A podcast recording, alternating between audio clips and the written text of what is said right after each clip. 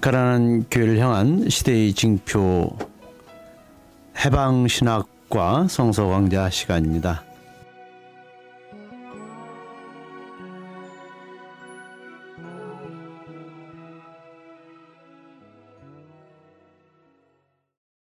우리 김구석 소장님 에, 지금 우리 그 어, 봄철이라 예. 이렇게 벚꽃도 이렇게 아주 만개하고 또 개나리 노란 개나리도 활짝 피고 또 어, 동백꽃도 제주도에는 또 아름답게 또 피어 있죠. 예, 그렇습니다. 예. 이 아름다움이라는 것은 그 어떤 다양성, 음? 그 다양한 그런 색깔들을 가진 그런 꽃들이 예, 이렇게 막 피어날 때 그 아름다움이 자연의 아름다움이죠. 그렇습니다.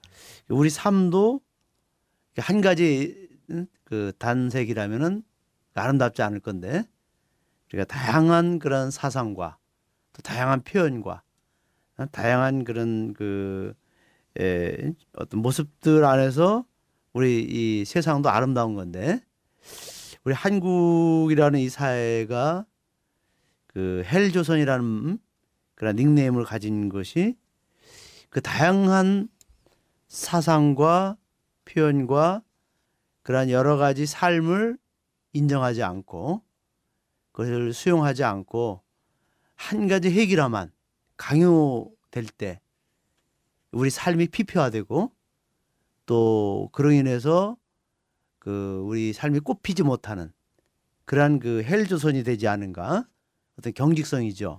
말하자면 그래서 지금 박근혜 이 정권이 그 역사 교과서를 하나로 획일화시키려고 하고 또 국민들의 그런 응? 사상과 표현의 자유, 집회의 자유 이런 것들을 다 억압하면서 그 어떤 그런 통제된 그 삶의 그 자유와 다양성을 통제하는 그런 방향으로 그 박근혜 이 정권 새누리당이 국민들을 통치하는 방식은 그 하느님이 만드신 그 아름다운 그런 세상을 역행하는 것이 아닌가 생각이 들어요. 그렇습니다. 지금 정부와 부자들은 하느님이 원하는 질서를 거역하는 아주 버르장머리 없는 자세입니다.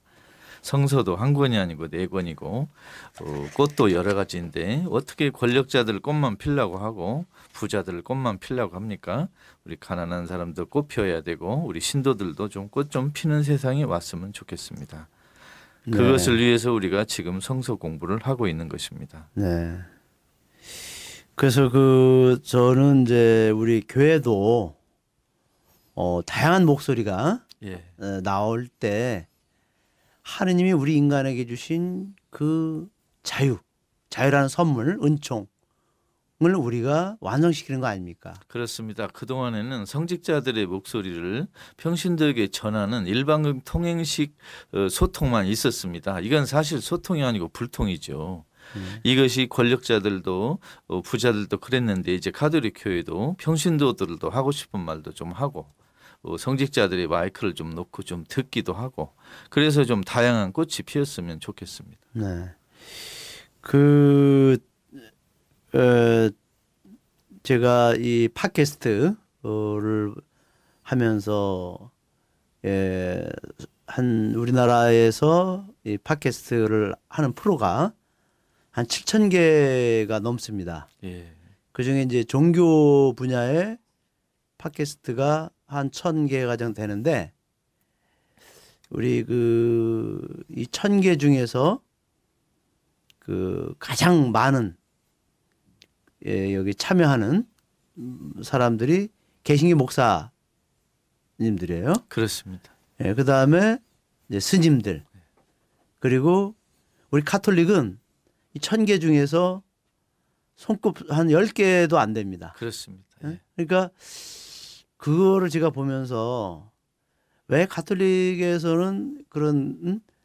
그 시무님들이 한 5천 명이 현재 5천 명 정도 되는 시무님들이 계시는데 적어도 5천 명 정도 되면 한 팟캐스트 한 100개 정도의 프로는 프로그램 나와야 된다고 봐요. 그렇습니다. 지금 우리 한국 종교 비율로 보면 음. 종교 팟캐스트가 천 개가 된다 그러면 천주교에서 적어도 한 200개는 나와야 맞지요 예. 비율로. 어, 그런데 지금 10개도 되지 않고 예. 제가 이번에 한번 시간을 내서 천주교에 어떤 팟캐스트가 있는가 뒤져봤더니 네. 저 전주교구는 그 교구장님 매일 강론이 이미 2012년부터 올라와 있더라고요. 네네. 근데 순위가 있질 않아요. 아예 아하. 누가 듣질 않는 거예요. 듣지 않고. 그리고 광주교구에도 어, 신부님들이 매일 강론을 이렇게 돌아가면서 하는 그게 올라와 있는데 역시 순위가 없습니다. 누가 듣질 않는 거예요. 아. 듣질 않는 이 소리가 나오는데 왜 안 듣겠습니까? 이것도 참 연구해 봐야 될 주제입니다. 왜 음. 교구장이 강론하는데 신자들이 듣지 않을까? 네. 그런 어, 일이 있었습니다. 음. 그래서 이제 제가 서두에 그 다양성의 그 아름다움, 풍요로움에 대해서 얘기를 드렸는데 그 우리 가톨릭의 어떤 그이 예, 모습이 획일성, 경직성. 그러니까 그 사람들의 다양한 목소리를 포용하는 그런 가톨릭 교회가 좀 아니라는 그렇기 때문에 누군가의 눈치를 보기 때문에 이 팟캐스트 자기의 목소리를 내지 못하고 어? 그 눈치를 보기 때문에 이런 것에 이렇게 도전할 수 있는 그런 우리 성직자들이 없지 않는가. 이 예수님의 메시지인 하느님 나라를 잘 분석해 보면 정말 다양성을 존중하는 그 모습이 나옵니다. 근데 가톨릭 교회가 원하는 음, 모델이 뭐냐면 많은 성직자들이 군대라고 표현합니다. 어. 아니 우리 꿈이 그 군대입니까? 예수의 메시지가 군대 만드는 겁니까? 그렇지 않지 않습니까? 네. 그래서 우리가 좀 이렇게 다양한 모습을 보이고 하느님 백성의 다양한 모습을 어, 이야기하고 하는 것이 우리 가톨릭 교회의 앞날이라고 생각합니다. 그렇죠. 예. 참 다양성 안에서 어, 사람들이 그 정말 삶에 그런 더 풍요로움을 느낄 수 있지 않는가 생각을 갖습니다. 그 은총인데요. 그렇습니다. 풍요로움이 은총인데 예, 그런 면에서 우리 가톨릭도 그 팟캐스트가 좀 더 활성화 어? 되었으면 하는 바람입니다. 예, 그렇습니다. 네. 그러면 오늘도 저희들이 함께 또 이 성서 안에서 진리를 또 발견해야 되겠는데 오늘은 그 열두 제자를 부르시는 그러한 이야기 사건이 나옵니다. 예. 마르코복음 3장 13절에서 19절까지인데 우리 김 소장님께서 먼저 낭독해 주시기 바라겠습니다. 예수께서 산에 올라가 마음에 드는 사람들을 부르셨다. 그들이 예수께 가까이 왔을 때 예수께서는 열두를 뽑아 또한 그들을 사도로 삼으시고 당신 곁에 있게 하기 위함이었다. 이것은 그들을 보내어 복음을 선포하게 하시고 귀신을 쫓아내는 권한을 주시려는 것이었다. 그리하여 열두를 정하셨다. 시몬에게는 베드로라는 이름을 덧붙여 주셨다. 천둥의 아들이라는 뜻으로 둘 다 보아네르게스라고 이름을 붙여 주신 제베데오의 아들 야고보와 그 동생 요한 그리고 안드레아, 필립보, 바르톨로메오, 마테오, 토마, 알페오의 아들 야고보, 타데오, 혁명당원 시몬 그리고 당신을 넘어준 이스카리옷 유다다. 네. 그 예수가 어, 제자 넷을 부른 이야기가 이미 있습니다. 예. 예, 사람 낚는 어부 어, 지금 읽은 아, 그, 그, 그 전에 마르코복음 1장 16절에서 20절에 예. 그게 이미 그 네 명의 제자를 소명사가 나왔죠. 예. 그다음에 이제 열두 제자를 바로 또 부르셨나요? 그러니까 지금 말씀하신 마르코복음 1장 16절에서 20절에 네 제자를 사, 어, 부르는 모습 이렇게 나옵니다. 네. 예수께서 갈릴레아 호숫가를 지나가시다가 그물을 던지는 어부 시몬과 그 동생 안드레아를 보시고 말씀하셨다. 나를 따르세요. 여러분을 사람 낚는 어부가 되게 하겠습니다. 그리고 예수께서 조금 더 가시다가 제베데오의 아들 야고보와 그 동생 요한이 배에서 그물을 손질하고 있는 것을 보시고 부르시자 그들은 아버지 제베데와 사꾼들을 배에 남겨둔 채 예수를 따라 나섰다. 그러니까 내 제자를 두 형제를 어, 부른 인 이야기가 이미 앞쪽에 나와 있는데 네. 지금 한참 뒤에 네. 열두를 뽑았다는 이야기는 여기서 이제 여덟 명을 다시 뽑는 이야기 같습니다. 이게 왜 열두를 한 번에 안 뽑고 네 명, 그 다음에 여덟 명 이렇게 뽑았느냐 이 관심사가 하나 있고요. 또 하나는 어, 예수께서 열두 제자를 뽑은 것은 예수님이 공적인 활동을 한참 하고 난 뒤에 뽑은 걸로 나와 있습니다. 이 두 가지가 아주 중요한 것 같습니다. 음, 그러시구나. 예, 그 이제 제자들의 그 이야기나 사명에 대해서는 예. 어, 또 뒤에 질문에 나오고요. 예, 우선은 그 이 장소 예, 그 예수께서 산에 올라가 예, 마음에 두셨던 사람들 을 부르셨다 이렇게 나왔네요. 예, 예, 그 산이라는 단어가 자주 나오는데 예. 그 산과 예수는 어떤 그 관계 의미를 담고 있습니까? 그 신약성서 복음서에서 예수님이 그 특별히 아주 귀중한 사건을 할 때는 대부분 산에서 합니다. 음. 산에서는 하느님과 관계되는 그 사건이 생길 때 주로 배경이 산이고 또 예수님이 기도하실 때 주로 산에서 합니다. 이것은 하느님이 신하의 산에 계신다 하는 전승이 있었는데 아마 그것을 어, 배경으로 한 것 같습니다. 네. 산. 예. 예.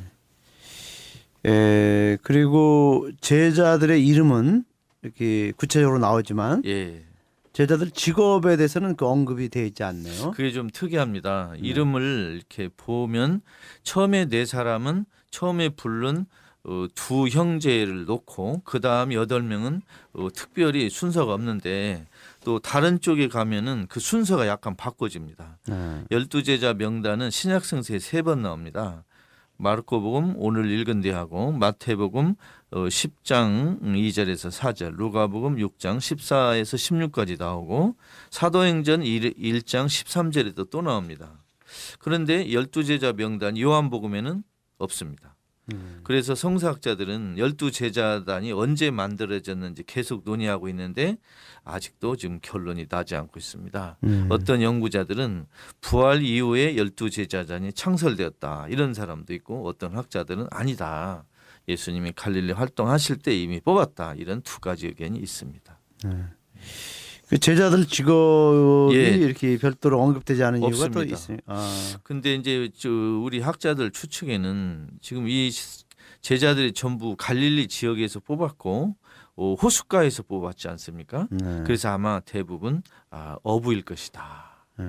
근데 어부는 그 당시에 가장 천대받는 직업입니다. 네. 최하층 직업에 있는 사람들을 이렇게 주로 제자들의 주축으로 뽑았다는 것이 아주 특징입니다. 음. 예수님은 어, 지식인, 부자, 어, 종교인들을 제자로 뽑지 않고 아주 음. 가난한 어, 백성들을 제자로 뽑았다. 이것이 아주 특징인 것 같습니다.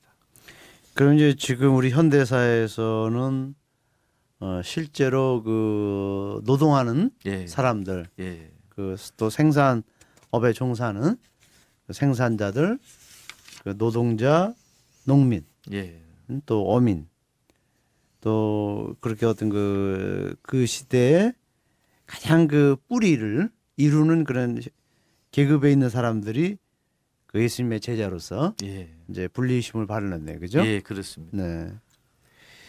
그 시몬에게는 베드로라는 이름을 덧붙여 주셨다. 예, 예, 그렇게 하셨는데 베드로는 그 열두 제자 명단에서 언제나 그 첫 번째로 언급이 되고 있습니까? 예, 그렇습니다. 네. 베드로가 열두 제자 중에 수제자로 맨 처음 불리는 것은 음, 열두 제자 명단이 나온 그 마르코, 마테오, 루가 그리고 사도행전 모두의 공통입니다. 그것은 이제 에, 베드로가 수제자다, 가장 큰 책임을 가졌다라는 걸 초대교회 신도들에게 확실히 하려고 하는 것입니다. 네. 그 지난번에 한번 우리 김 소장님의 페이스북을 보니까 그 주교는 예수의 후계자가 아니고 베드로의 후계자다. 아, 교황 교황. 예, 교황은 예수의 후계자, 예수의 대리자라기보다는 이제 베드로의 대리자다. 뭐 네. 이렇게 하는 게 더 적절합니다. 네. 네. 이제 그래 그렇게 이제 말씀을 하셨는데 저희들이 신학교에서 그 수업을 받을 때 하여튼 귀가 따갑게 그 우리가 신학교 교수 신부들한테 들은 이야기가 너희들은 그리스도의 대리자다. 그리스도의 대리자는 신학적으로 성령입니다. 어. 그리스도가 가시고 성령이 오셨잖아요. 네. 그죠? 예. 그리고 교황의 대리자, 교황은 이제 베드로의 후계자이면서 대리자라고 볼 수 있죠. 그렇죠. 그러면 이제 사제들은 또 다른 그리스도라고 하는 것은 신학적으로 네. 그 예수가 최후의 만찬에서 성체 성사를 제정한 역할을 지금 사제들이 어, 이어받아서 대신하니까 음. 그렇게 경칭으로 또 다른 그리스도 네. 이렇게 말을 하는 것이지 네. 정말로 본인들이 그리스도의 대리자라고 하면 큰 착각입니다. 예, 그렇게 이제 그걸 너무 강조하고 예. 그, 그, 그것에 대해서 강요하다 보니까 너희들은 그리스도의 대리자로 살아야 된다라고 하니까 이제 하나는 정말 자기 스스로가 구세주인 양 착각하면서 살 수가 있고 그리고 신자들에게 에? 너희들은 내 말을 잘 들어야 너희들은 구원받는다. 어? 내가 교회의 중심이다. 어떤 교만이 또 올 수도 있고요. 예. 또 하나는 아마 어, 성직자분들이 열등감 네. 또 좌절을 많이 할 것 같습니다. 너무 큰 그렇지. 업무를 받으니까. 예. 독일의 그 오이겐 드루버만이라는 그 정신 분석학자이자 사제가 있었습니다. 지금은 음. 개신교로 개종했는데 네. 그분이 그 성직자라는 아주 두꺼운 책에서 그분이 이 사제이면서 정신분석 의사로 사제와 수녀들 뭐 한 수백 명을 이렇게 면담한 그 연구 결과를 책으로 냈습니다. 아, 근데 거기에. 보면 네. 사제들의 심리 구조를 분석했는데요. 네. 놀라운 게 나옵니다. 네, 네. 사제들의 정신을 분석해 보니까 어떤 특징이 나오냐면 네. 사제들은 거의 히틀러 시대의 군인처럼 이렇게 생각을 한답니다. 스스로를. 어. 또 하나는 어, 엄청난 임무가 어, 부여가 됐는데 네. 엄청난 그 무능을 느낀답니다. 음흠. 본인이. 상대적으로. 예. 본인의 능력은 아주 부족한 걸 이미 아는데 네. 스스로 엄청난 능력을 주니까 네. 그둘 사이의 긴장과 모순 갈등 때문에 굉장히 시달린답니다. 아. 정신적으로. 그렇겠죠. 그런 얘기를 한번 했습니다. 그러니까 말하자면은 그 하느님으로부터 오는 신적인 사명을 받았던데 예. 실제로 자기가 지금 하고 있는 그런 그 어? 행위들 안에서 성과는 없어요. 응? 사람들을 성인으로 만들려고 그렇게 온갖 강론도 하고 산목도 펼치고 그리고 발버둥을 치는데 그들이 이룬 업적은 응? 별로 효과가 없어. 그러니까 이 거기서 오는 그 갭이 너무 크고 또 교회가 현실을 무시한 응? 이상만 추구하다 보니까 또 사제들이 그 안에서 갈등이 매우 클 것 같아요 심리적으로. 이 갈등은 이제 신자들과 성직자의 지적인 또 네. 능력, 인품의 격차가 이제 좁혀져 있고 네. 심지어 이제 역전된 것도 있지 않습니까? 그렇죠. 그것이라든가 또 세속화가 막 진전되다 보니까 사제의 거룩함에 대한 신도들의 존중심도 좀 줄어든 것 같고 그렇죠. 또 사제들 본인들도 어, 본인들이 이제 세속화가 많이 진행되다 보니까 스스로를 좀 업신여기는 풍조까지 있습니다. 네. 그러면 이 사제들이 요 문제에서 갈등은 앞으로 더 커질 것으로 생각합니다. 좀 음. 걱정됩니다. 개인적으로. 주권 방송이 민중의 눈과 귀를 멀게 하는 공중파와 종편, 신문들에 맞서 진보 언론의 사명을 다할 수 있는 힘은 애청자분들의 적극적인 참여에 있습니다. 주권 방송을 후원해 주십시오.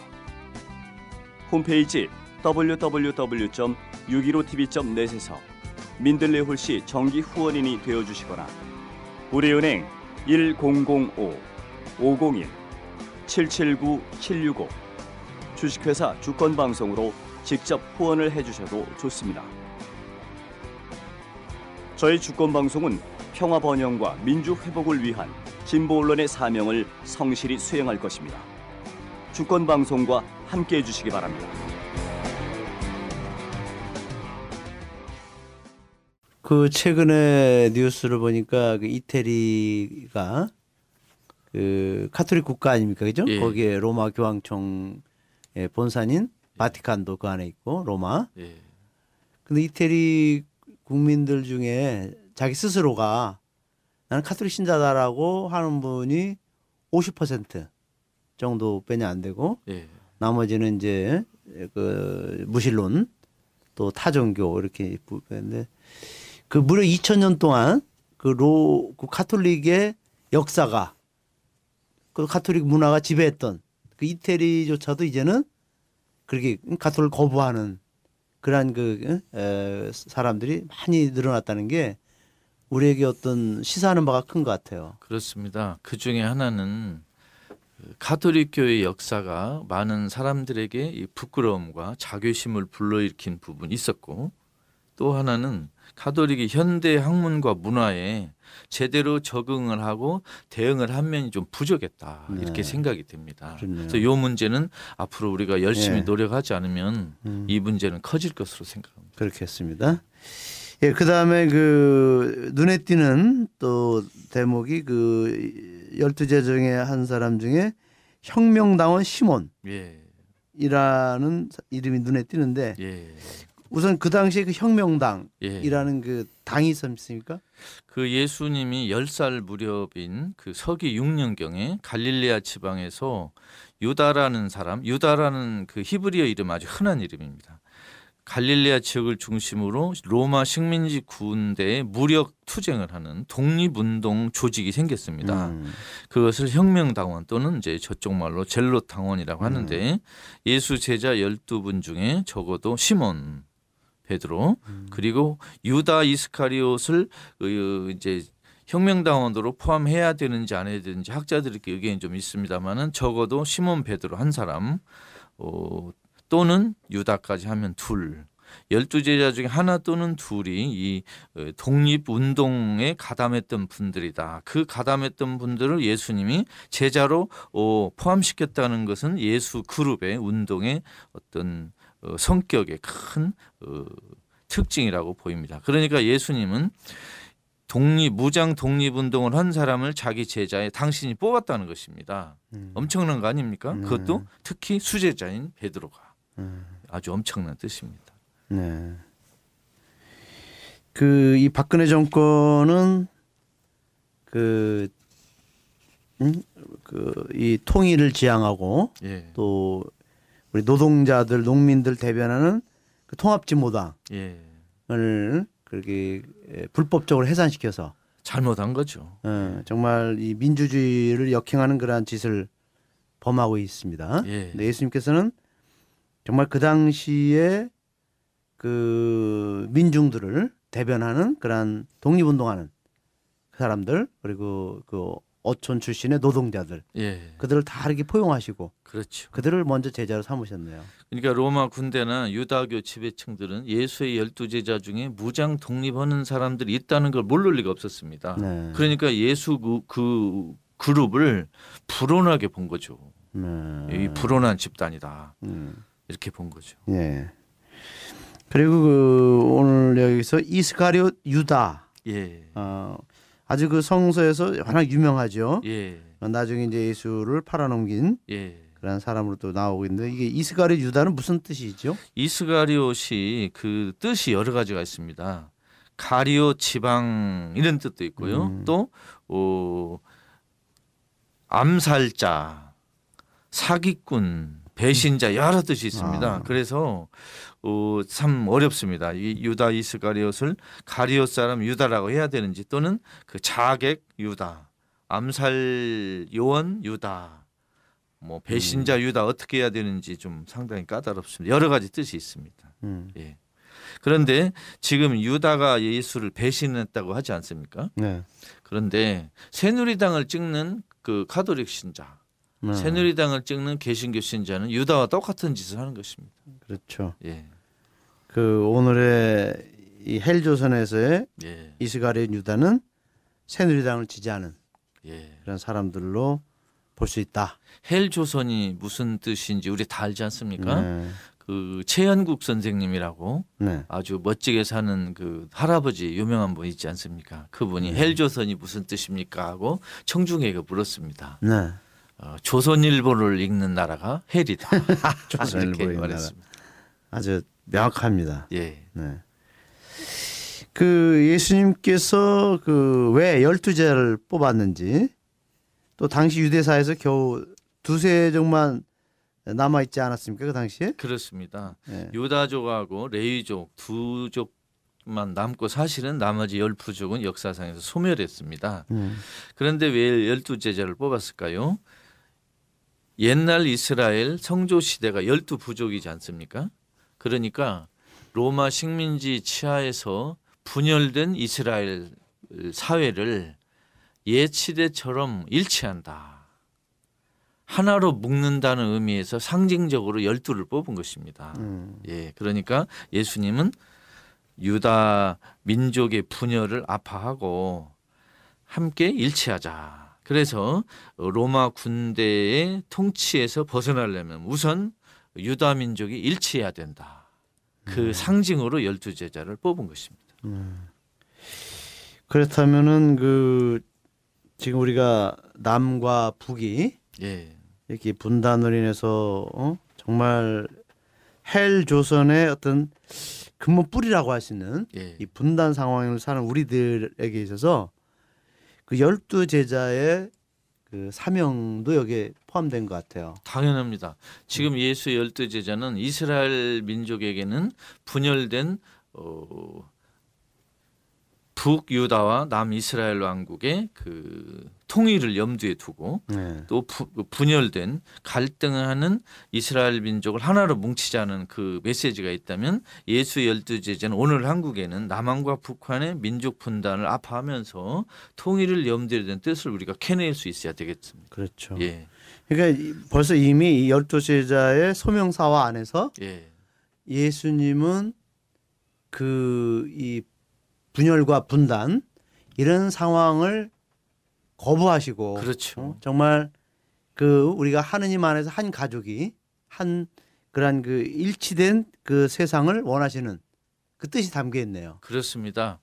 이 이스라엘 민족이 북쪽 왕국과 남쪽 왕국으로 이렇게 나누어져 가지고 오랫동안 300년 이상 있었지 않습니까? 네. 이걸 아파하신 거고 또 로마 군대의 식민지 지배를 받는 걸 아파하신 두 가지 뜻이 있습니다. 음, 그러면 예수 열두 제자에서 우리 한민족들은 남북한이 이렇게 분열된 거.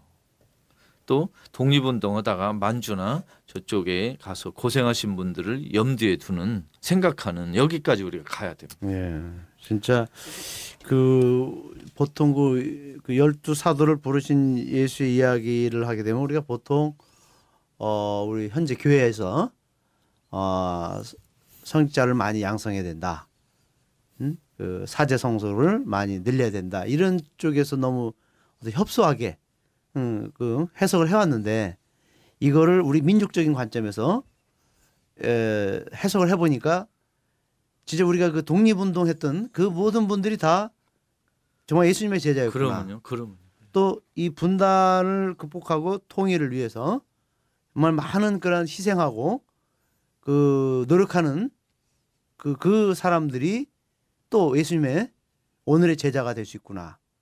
이것이 다 우리가 우리 한국의 이런 상황하고도 깊은 관련을 갖고 있네요. 그렇습니다. 성서를 제대로 공부하면 네. 분명히 우리 시대에 주는 교훈이 있습니다. 네. 그걸 우리가 캐내야 되고 네. 잊어서는 안 됩니다. 그렇겠습니다. 그리고 열두 제자들 말고 다른 제자들은 또 없었나요? 많이 있습니다. 예수님께서 열두 제자를 뽑은 것은 분열된 이스라엘 민족 열두 부족을 다시 복원하고 일치하자는 의미가 있는 거지. 열두를 빼면 나머지는 제자가 아니다. 이런 뜻이 전혀 아닙니다. 그리고 열두 제자는 1등급 제자, 나머지는 2등급 제자 이런 뜻도 아닙니다. 예를 들면 열두 제자뿐 아니라 다른 제자도 많았습니다. 마르코복음 15장 40절에 보면 십자가 아래 있었던 여인들 제자에 속합니다. 또 루가복음 8장 2절에 보면 여자 제자 한 사람이 있고요. 또 막달라 마리아 일곱 그 마귀 틀린 여자는 여제자 명단에서 항상 첫째로 꼽힙니다. 열두 제자 중에서 베드로가 처음 꼽히듯이 여자 제자 명단에는 막달라 마리아가 맨 먼저 이렇게 꼽힙니다. 또 요한 1장 45절에 보면 나다니엘도 나옵니다. 또 요한복음에 예수님이 사랑하시는 제자도 있었고 그죠? 아주 많습니다. 그 다음에 이름이 없는 수많은 군중들 예. 어, 예수 옆에서 어, 이렇게 감동받았던 예수를 따라다녔던 많은 가난한 사람들도 전부 제자에 속합니다. 그렇죠. 예, 그걸 잊어서는 안 되겠습니다. 네. 그 오늘날 교회에서 그 성직자만 그 예수 제자라고 볼 수가 있습니까? 신부님, 우리나라 국회의원하고 장관만 국민입니까? 아니죠. 아니죠. 음. 어, 우리 교회에서 성직자만 제자라고 하면 너무 좁은 생각입니다. 음. 하느님 백성 모두가 즉 어, 성직자, 수도자, 평신도가 다 어, 예수님 제자이고 또 세례받은 모든 신도들이 예수님 제자이고 또 예수님을 직접 어, 배우지 못했지만 마음으로 어, 진리, 정의, 자유를 찾아서 어, 이렇게 행동하고 또 염원하는 모든 선의 인간은 다 예수님 제자입니다. 그렇죠. 예. 꼭 천주교 세례를 받다는 것을 기준으로 삼지 않고 그러면요. 그럼. 정말 음? 진리를 위해서 사랑을 위해서 또 더 좋은 세상을 만들기 위해서 애쓰는 모든 사람들이 그러면요. 다 예수님의 제자로 그렇습니다. 우리가 넓게 해석할 수가 있겠네요. 예, 그렇습니다. 예. 그 제가 이제 이그 음, 주권 방송을 통해서 성서 강좌를 이, 이 프로그램을 진행하는데 어떤 그 애청자께서 한 가지 제안을 했습니다. 아, 아, 주 예. 우리 그분께서 잘 듣고 있습니다. 그런데 한 가지 좀 아, 아쉬운 것은 어떤 그 성서 그 한 테마가 끝날 때마다 자기들이 던져지는 어떤 질문을 좀 해달라고 했습니다. 그래서 제가 그러면 이제 이 열두 제자 부르심을 통해서 우리 청취자들에게 어떤 질문을 던질 수 있을까? 그래서 저는 이제 그 우리나라가 이 분단, 음? 분단 상황에서 하느님의 그 음, 뜻을 거역하는 그러한 이 구조 어, 안에 살고 있는데 그렇다면 우리들이 오늘날 예수님의 제자로 부르심을 받은 그 목적이 뭔가? 그래서 저는 에, 분단을 살아가는 우리 신앙인들에게 통일의 사도로서 우리를 부르지 않았는가? 그래서 저는 그 정치자들에게 통일의 사도로 우리가 무엇을 할 수 있는가? 어? 지금 우리 이 시대 이것을 에, 한번 제가 질문을 던지고 싶습니다. 그 먼저 우리가 통일을 위해서 애써야 된다는 우리 다 알지만 네. 그 전에 먼저 해야 될 일이 몇 개 있는 것 네. 같습니다. 첫째는 역사 공부. 역사 공부. 어, 적어도 일제 식민지부터 최근 한 100여 년 동안에 근현대사. 한일 합방부터 적어도 네. 조금 더 나간다면 어, 선조 시대 임진왜란부터 음. 적어도 어, 좀 좋은 역사책으로 공부를 해야 되지 않느냐. 역사 의식이 약하고 역사에 대한 식견이 정확하지 않으면 네. 마음은 있고 의도는 좋으나 당황할 수가 있습니다. 네. 그래서 역사 공부를 해야 되겠다. 아. 두 번째, 네. 적어도 이 해방과 남북 전쟁 네. 그 이후에 남한과 북한의 각기 어떻게 에, 살아왔는가를 좀 역사적으로 봐야 된다. 음. 두 번째, 남한과 북한이 서로 미워하는 마음을 버리고 서로 어, 인정하고 이해하는 그런 교육을 좀 받아야 되겠다. 아. 그래서 저는 우리가 그것을 어, 각 본당 차원에서 성서 교육도 해야 되지만 신도들에게 통일 교육도 해야 된다. 음, 통일교. 그러니까 기- 새로 신자가 될 때 교리 교육에다가 통일 교육도 넣어야 된다. 음. 역사 교육도 넣어야 되고 네. 그리고 어, 주일, 주일마다 미사할 때 음. 사제들께서 강론 시간이나 또 다른 시간을 좀 내셔가지고 음. 현실에 있는 이야기, 역사에 있는 이야기 이런 이야기를 좀 하는 시간을 가져야 됩니다. 음. 그렇지 않고 신도들이 각자 알아서 하쇼. 어, 도서관 가서 책 찾고 음. 각자 독학하세요 하는 것은 좀 좀 좀 안타까운 일입니다. 그래서 역사 공부를 하고 어, 서로 남북한 우리 어, 민족이 서로 미워하지 않고 화해하는 그런 교육을 받고 그 다음에 실질적으로 뭐 기도를 한다, 북한 음. 백성들을 돕는 뭘 한다, 또 통일 이후를 대비해서 우리가 뭘 한다 이런 구체적인 일을 조금씩 했으면 좋겠습니다. 음. 그러니까 우리 해방신앙연구소 김구석 수사님께서는 그 예수님의 제자가 그로서 갖춰야 될 예, 그런 어떤 식견 예. 또 안목 그런 품성이라면은 우선은 역사 공부가 어? 하실 줄은- 1번이 역사고 일번. 그다음 종교입니다. 그렇죠. 역사를 모르면 종교를 모르는 거죠. 네. 먼저 역사를 배우고 그다음에 음. 종교를 배워야 돼요. 네. 예. 그래서 역사 공부를 제대로 예. 우리가 해야 된다. 예. 그것도 응? 올바른 시각을 가지고 예. 그다음에 이제 우리 해방과 또 분단 시대 우리 남북이 아직도 진행 중인 이 분단 상황에서 서로를 알기 위한 예. 그런 노력들을 해야 된다. 그렇습니다. 그러니까 이제 통일 교육을 해야 된다. 그리고 현재 우리 일어나고 있는 이런 남한사의 현실에 대해서 예. 아주 우리가 눈을 부릅뜨고 예. 예언자적인 관점에서 늘 예, 지금 이 시대를 고민해야 된다. 예. 그래서 이것이 오늘 예수의 제자로서 우리가 걸어가야 될 길이 아닌가. 그렇게 오늘 또 화두를 던져줍니다. 네. 그래요. 오늘 또 이 열두 시- 사도들의 부르심을 함께 저희들이 나누어 보았습니다. 고맙습니다. 감사합니다.